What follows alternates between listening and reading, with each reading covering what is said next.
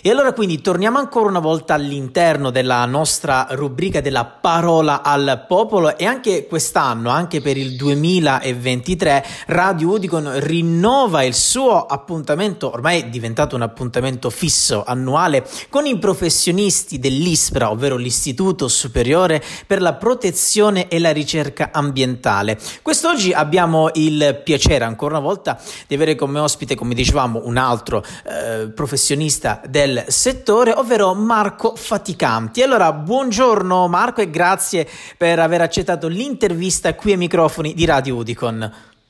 Buongiorno Kevin e grazie a voi per il cortese invito. Buongiorno, buongiorno Cristiano Marco. E allora Marco, con te oggi andremo a parlare di mobilità sostenibile e andremo a vedere anche come l'ISPRA in qualche modo sta contribuendo all'avanzata di quest'ultima.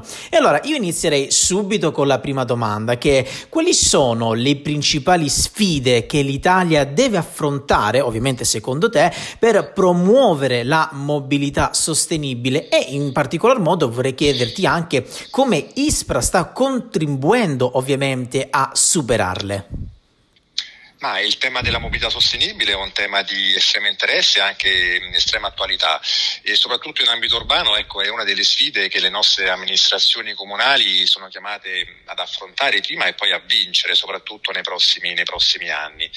Il quadro che ci restituisce un pochettino l'ACI non è esaltante, infatti a livello nazionale si contano addirittura a fine del 2021 pensate circa 40 milioni di autovetture matricolate, di cui eh, circa un milione e sette che sono tantissime sono soltanto molto concentrate nella città eh, di Roma. In Italia, ecco, voto per pieno, siamo circa 60 milioni di abitanti, quindi se facciamo il rapporto fra le autovetture immatricolate e la popolazione abbiamo dei numeri molto molto molto alti, più alti d'Europa insieme a Lussemburgo. E questo ovviamente crea delle esternalità negative, crea un, un certo numero di problemi. E soprattutto considerando che il tasso di crescita di questo parco auto è in, è in continua evoluzione, quindi non c'è, non c'è deterrente, veramente non c'è crisi economica che tenga, il numero di auto auto circolanti e matricolate è sempre maggiore nel nostro paese. Quindi le famiglie italiane evidentemente percepiscono l'auto come un bene del tutto irrinunciabile, quasi un elettrodomestico di cui non si può fare assolutamente a meno. Tant'è ecco. vero che l'auto comunque rimane sempre la prima scelta, soprattutto per gli spostamenti sistematici, quindi per gli spostamenti casa-scuola e per gli spostamenti casa-lavoro. La cosa drammatica è che se vediamo questo parco auto come è costituito, vediamo che circa il 28% è rappresentato da auto molto vecchie, quindi che hanno una classe euro da 0 a 3, quindi auto particolarmente inquinanti e questo quindi crea una serie di esternalità negative, una serie di problemi che sono soprattutto le emissioni in atmosfera sia di gas a effetto serra quindi la CO2 l'anidride carbonica, ma anche di gas inquinanti come gli ossidi di azoto, che sono i gas traccianti dell'autotrasporto, piuttosto che il monossido di carbonio e via discorrendo. Ci sono problemi poi legati ovviamente all'inquinamento acustico, ma soprattutto all'incidentalità. Ecco, specialmente a Roma purtroppo non c'è giornata in cui la cronaca non ci restituisce veramente eh, situazioni ed episodi in cui i pedoni oppure giovani automobilisti ecco, perdono la vita sulle, sulle nostre strade. Quindi ehm, è necessario, ecco, come, come, ISPRA eh, invitiamo sempre ovviamente, eh, mandiamo dei messaggi, dei messaggi, dei messaggi importanti in, in, tal senso, è necessario sicuramente un, un, cambiamento di abitudine da parte della popolazione italiana. Eh, I cittadini italiani, i cittadini che vivono soprattutto nelle aree urbane e nelle aree metropolitane devono impegnarsi un pochettino di più per ricorrere a forme di mobilità dolce, quindi o a piedi o in bicicletta, per percorrere distanze che siano medio brevi. Laddove invece quelle distanze si fanno più lunghe, ovviamente ovviamente bisogna ricorrere al trasporto pubblico locale, insomma, quindi al TPL e scegliere l'automobile proprio come estrema razza, l'automobile veramente dovrebbe diventare un qualcosa che si usa soltanto quando non se ne può veramente fare, fare a meno. Ovviamente per innescare questo shift modale, per fare in modo che una, una fetta di popolazione rinunci all'uso del mezzo privato, è necessario ovviamente anche diciamo così, una convergenza di intenti, è necessario ovviamente che anche le amministrazioni comunali facciano la loro parte per innescare questo shift modale e per consentire quindi ai cittadini di muoversi con rapidità, con efficienza e con sicurezza soprattutto. Quindi ci si aspetta ecco, che nei prossimi anni eh, vengano costruite delle piste ciclabili, per esempio che siano sicure e ben mantenute, insomma ecco, non basta dare una mano di vernice su un marciapiede per creare una pista ciclabile, una pista certo. ciclabile deve avere la dignità di infrastruttura ovviamente. Certo, certo. Se no poi la gente se la costruisce in questo modo poi la gente ovviamente non la usa, non si sente sicura ovviamente ad andarci. Appunto, appunto. Bisogna investire ovviamente, dimmi. Cioè, no, no, dicevo, mh, mm, non è nemmeno motivata, anche non è stimolata soprattutto Assolutamente no, la, la, la, la persona, la, persona che si sposta per motivi di lavoro o per motivi ovviamente di, eh, per, per, andare a scuola sceglie un percorso ovviamente che gli faccia ovviamente risparmiare tempo, che non costi magari denaro come, una, come, come mettere i soldi dentro un'automobile per, per fare il pieno, ma soprattutto che lo faccia sentire ovviamente sicuro, insomma, specialmente in questi momenti eh, in cui la pandemia comunque è, è passata, ma comunque ne conserviamo ovviamente vivo il ricordo e ancora ovviamente questa, questa problematica non si, è, non si, è, completamente risolta. Quindi sì, sicuramente più piste ciclabili, sicure, ben mantenute, ma anche il servizio di trasporto pubblico ovviamente deve essere più efficiente, più puntuale, interconnesso con le altre forme di trasporto, eccetera. Servizi di sharing mobility che siano accessibili a tutti. Quindi, ripeto, deve esserci una convergenza di intenti. Da una parte ovviamente l'amministrazione che fa il suo ruolo di garantire la mobilità come servizio da offrire ai cittadini, perché il cittadino ha il sacrosanto diritto di muoversi, dall'altra parte è necessario ovviamente che il cittadino stesso ovviamente sia più responsabilizzato a cambiare, a cambiare paradigma, quindi a cambiare in qualche modo abitudini di mobilità. Certo, certo.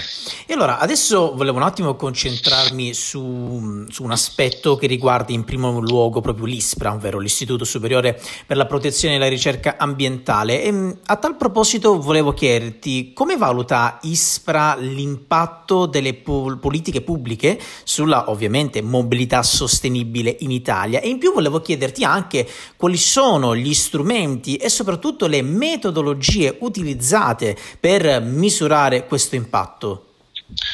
Ok, ma ehm, per tutto quanto ho appena detto, insomma, ecco, la mobilità sostenibile è, uno, è un po' il prezzemolino, se vogliamo, delle, delle, delle, politiche che sono state adottate recentemente sia a livello nazionale che internazionale. Eh, di ampio respiro, mi, mi, riferisco ovviamente non so, al Piano Nazionale Energia e Clima, al PNIEC, piuttosto che al PNRR magari alla strategia di lungo termine per la riduzione delle emissioni di gas a effetto serra. A livello europeo abbiamo il Green Deal, abbiamo il pacchetto FF55. Tutti questi atti di programmazione eh, hanno fra i loro capitoli uno dedicato alla mobilità sostenibile. Insomma.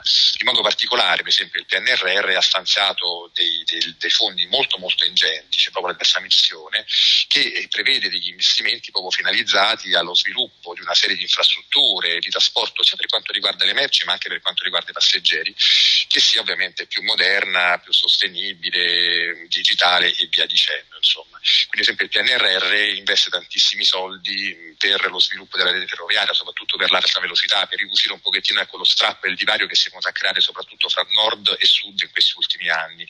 Abbiamo reti ferroviarie rapide, veloci, efficaci soprattutto al nord, il sud, le isole sono un pochettino parecchio più indietro sotto questo punto di vista.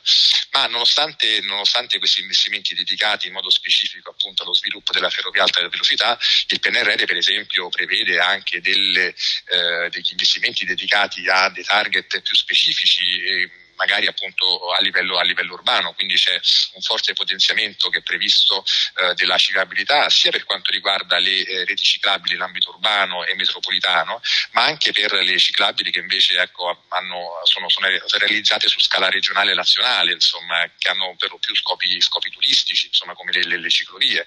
Per esempio il PNRR appunto prevede la realizzazione di circa 570 di, km di piste ciclabili urbane e di 1250 km di piste ciclabili turistiche logistica, insomma, quindi anche qui ovviamente ci si aspetta nei prossimi, nei prossimi tempi insomma, uno sviluppo di un certo tipo di, mod- di, di modalità certo. di, di, spostamento che vada in qualche modo a sostituire quella che, si, che normalmente si fa con il mezzo, col mezzo proprio.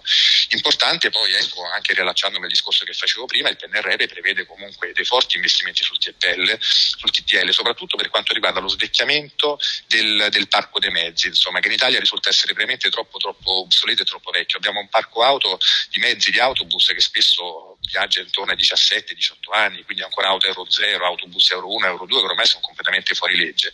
Grazie al, al PNRR questo parco verrà ed è in corso di svecchiamento con mezzi, con mezzi nuovi, anche se sicuramente ecco, bisognerà investire qualche soldino ancora di più per... Eh, far sì che il, che il, parco mezzi italiano raggiunga praticamente sia allineato con l'età del parco, del parco, mezzi, del parco mezzi europeo. Insomma. Quindi anche qui la strada è cominciata, ma comunque bisognerà insistere in tal senso.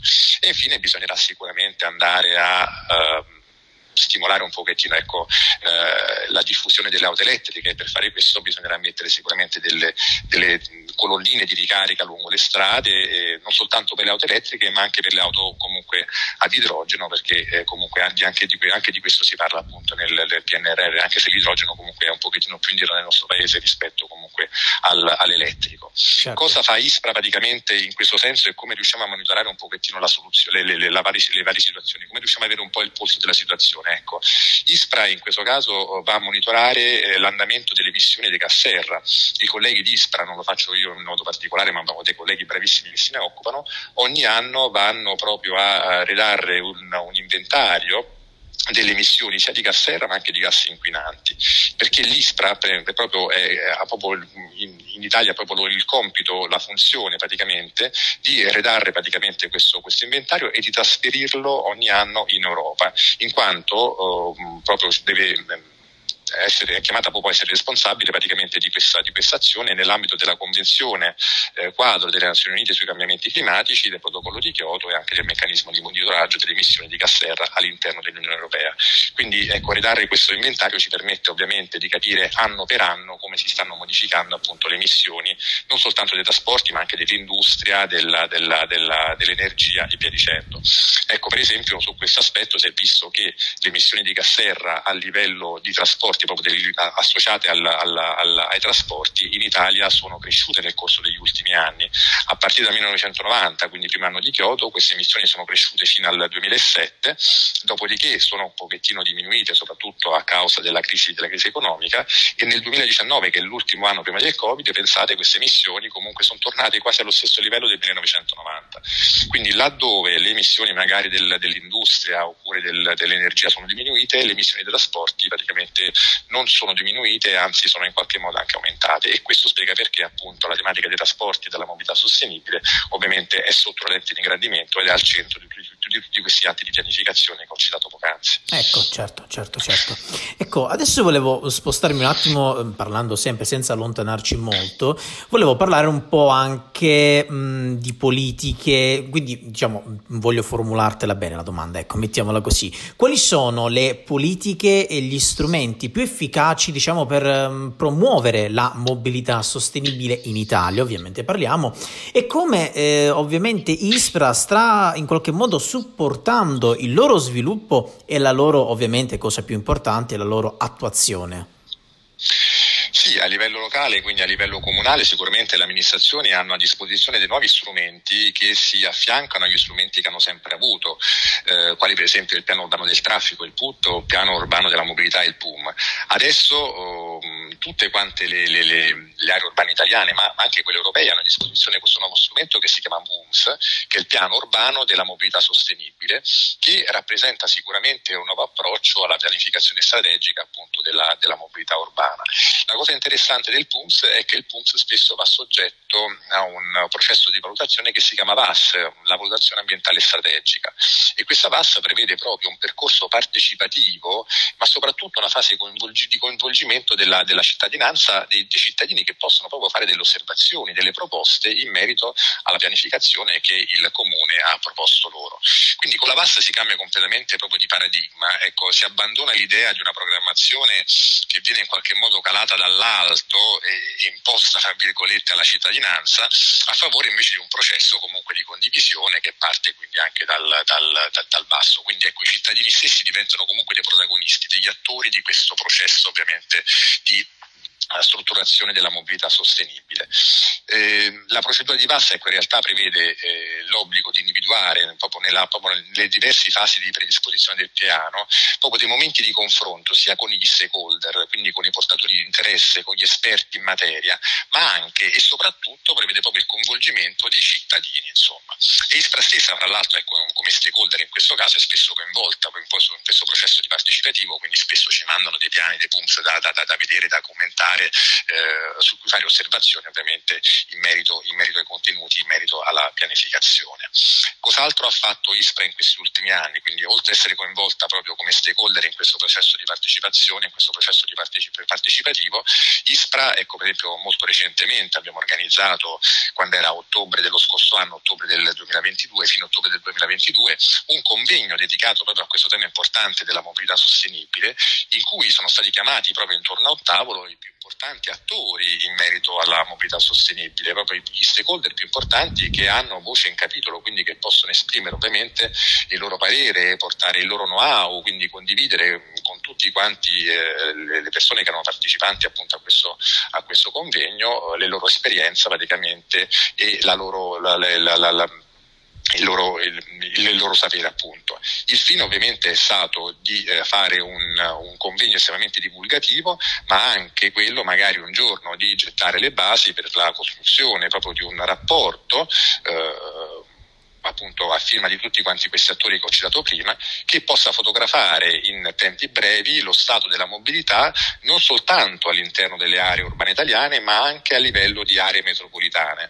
Questo per quale motivo? Perché alcune tematiche ambientali molto importanti, come la qualità dell'aria, la mobilità, i rifiuti, eh, travalicano un pochettino quelli che sono proprio i confini dell'area urbana e vanno a abbracciare invece l'area metropolitana. Certo. La mobilità, adesso faccio un esempio di, di, di, di Milano, è la stessa stessa dei paesini che stanno ovviamente nell'Interland. I problemi di mobilità o di rifiuti o di qualità dell'aria che abbiamo a Roma sono condivisibili con Ciampino, con Guidonia e via, via dicendo. Oppure Cagliari, spesso no, per chi abita a Cagliari si sposta magari passando a sesto o a quarto senza soluzione di continuità, manco te ne rendi conto insomma, che hanno cambiato città. Ma ovviamente tutte quante queste città con loro Interland condividono ovviamente gli stessi problemi in merito a tantissime tematiche ambientali, fra cui ovviamente quelle dei trasporti. Quindi ecco, mi piacerebbe sicuramente un giorno creare questo rapporto rapporto che travalichi un pochettino i confini urbani per abbracciare invece un orizzonte più ampio che include invece ecco, l'area metropolitana. Ecco, ed è bello anche Marco, lasciamelo dire nelle tue parole, eh, così facciamo anche capire a chi ci sta ascoltando ovviamente in questo momento o sul sito di radioudicon.org oppure all'interno dei nostri podcast su Spotify, l'impegno, l'impegno e, e l'amore che ci mettete anche voi stessi professionisti dell'ISPRA. Già l'avevamo già notato con eh, gli altri tuoi colleghi colleghi ovviamente negli scorsi anni, però ecco anche questo, anche questo convegno che avete organizzato con questi enti, insomma di un certo calibro, anche come dicevi tu, potersi che siano le basi, di gettare le basi di un progetto molto più ampio e molto più vasto che va poi alla fine dei conti a beneficio di tutti quanti, eh, correggimi se sbaglio caro Marco.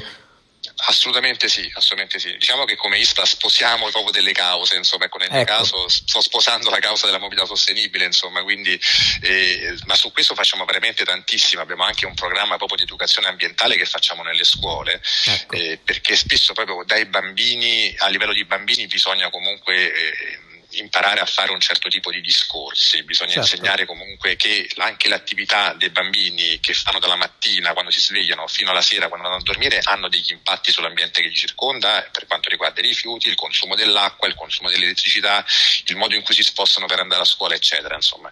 Quindi cerchiamo veramente di lavorare a 360 gradi, ma in questi ultimi anni veramente stiamo partendo dalle, dalle, dalla, dalla, fascia più giovane della, della, popolazione per cominciare veramente a lanciare qualche, qualche semino insomma, ma certo. in modo particolare nei bambini che sono comunque delle persone estremamente recettive su un certo tipo di, di, di argomenti, sì. ma soprattutto perché ovviamente i bambini di oggi saranno poi i ragazzi, gli adulti del futuro, certo. ai quali ovviamente lasciamo un pianeta che si spera sia in condizioni migliori rispetto al pianeta che noi abbiamo ereditato ovviamente dai nostri nonni, dai nostri, dai nostri genitori. Ovviamente. Insomma, la sfida è tutta quanta lì, ovviamente. Ovviamente, ecco. ovviamente, ovviamente. E diciamo che anche oggi stesso noi stiamo facendo anche un piccolo, stiamo mettendo anche noi un piccolo semino, perché comunque sia, eh, grazie ovviamente anche a voi, stiamo divulgando, ecco, magari tutto quello, eh, tutto il lavoro che voi, che voi fate, che voi ci mettete l'impegno e anche l'amore, perché ci vuole secondo me anche amore nel fare le cose, oltre a livello professionale che magari va del nostro mestiere, no? Eh, nostro intendo eh, magari per me per la radio, per voi come professionisti, però ci vuole anche quel pizzico di amore, di passione ed ecco, si, sente, sì. si sente tutto da parte dell'ISPRA, eh, si sente veramente veramente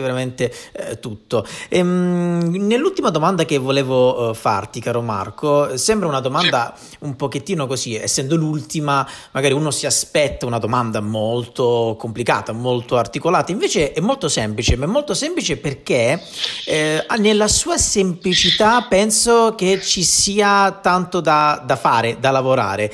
E te la faccio subito. Ed è la seguente. Quali sono secondo te i principali ostacoli all'adozione dei veicoli elettrici in Italia. Quindi quali sono secondo te i principali quelli che diciamo, quelle situazioni che possono mettere, usiamo un eufemismo, un bastone tra le ruote, ecco, mettiamolo così, ecco, mi è venuta così, bastone tra le ruote nell'attuare proprio quelli che sono i veicoli elettrici, non so, può, può anche darsi i prezzi, i costi, la manutenzione, non so, dici un po' tu Marco. Sicuramente sì, ecco, questi sono sicuramente bastoni nelle ruote delle, delle auto elettriche per i quali è previsto comunque una, una, diffusione molto molto ampia nei prossimi anni, si parla veramente di milioni di auto elettriche nel, nel nostro paese.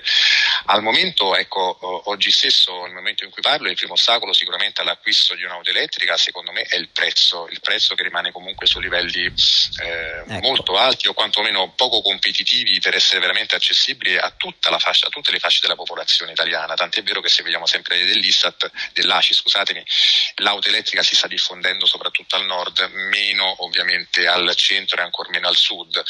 Ehm, quindi c'è sicuramente un problema di, un problema di costo, anche perché comunque eh, oltre al costo per acquistare il mezzo, poi come ben sapete eh, una macchina comunque ha dei costi elevati in termini di manutenzione, quindi certo. c'è magari il bollo, c'è l'assicurazione, eh, c'è, c'è veramente di tutto di più. Insomma. Quindi al momento l'auto elettrica tal quale, quindi l'auto completamente elettrica è ancora un mercato secondo me di nicchia che eh, andrebbe un pochettino in qualche modo facilitato magari anche con una diversa fiscalità e via, e via dicendo. Le auto ibride sicuramente ha un peso maggiore rispetto al totale del parco, del parco, del parco italiano. Sicuramente ecco, altre, altre problematiche, altre Altri bastoni fra le ruote insomma, di un'auto elettrica sicuramente sono legati all'autonomia, che al momento non risulta essere comparabile sicuramente con le auto a combustione interna, quindi magari chi la compra ci pensa sempre due volte, insomma, se devo stare a fare ogni volta una ricarica ogni 8 km, l'auto elettrica magari mi è scomoda, non mi garantisce che ho rischio di rimanere strada, insomma, magari qualche domanda qualcuno se la, se la fa. Certo. Però sicuramente ecco, gli sviluppi futuri della tecnologia eh, nei, prossimi, nei, prossimi, anni dovrebbero trovare comunque delle risposte a queste, a queste queste questioni, anche considerando il fatto che comunque allo stato attuale delle cose Santibus Rebus è previsto nel 2035 che nell'Unione Europea non vengano più prodotte né auto alimentate a benzina né tantomeno auto alimentate a gasolio. Le uniche auto che verranno immatricolate saranno soltanto quelle a idrogeno oppure le auto elettriche, quindi per allora sicuramente le case automobilistiche saranno un pochettino costrette a uh, investire ovviamente in questo tipo di, di, di, auto, insomma fermo restando che ecco, non so quanto sia uh, effettivamente garantita questa data del 2035 come phase out appunto per la vendita delle auto a combustione, da combustione, combustione eh, interna. E, para, parallelamente ovviamente allo sviluppo dell'auto elettrica bisognerà provvedere poi anche al, alla alla creazione ovviamente di punti di ricarica, quindi a distribuire ovviamente in modo uniforme sul, sul, sul territorio comunale ma anche lungo le autostrade eccetera di colonnine, di punti di ricarica che possono ovviamente garantire eh, i giusti rifornimenti a chi usa questo tipo di, di, di, di auto, ma questo per esempio ecco, il PNR già ci stava pensando, appunto citavo prima i, eh, le migliaia di punti di ricarica che sono previsti ovviamente per questo tipo di automobili.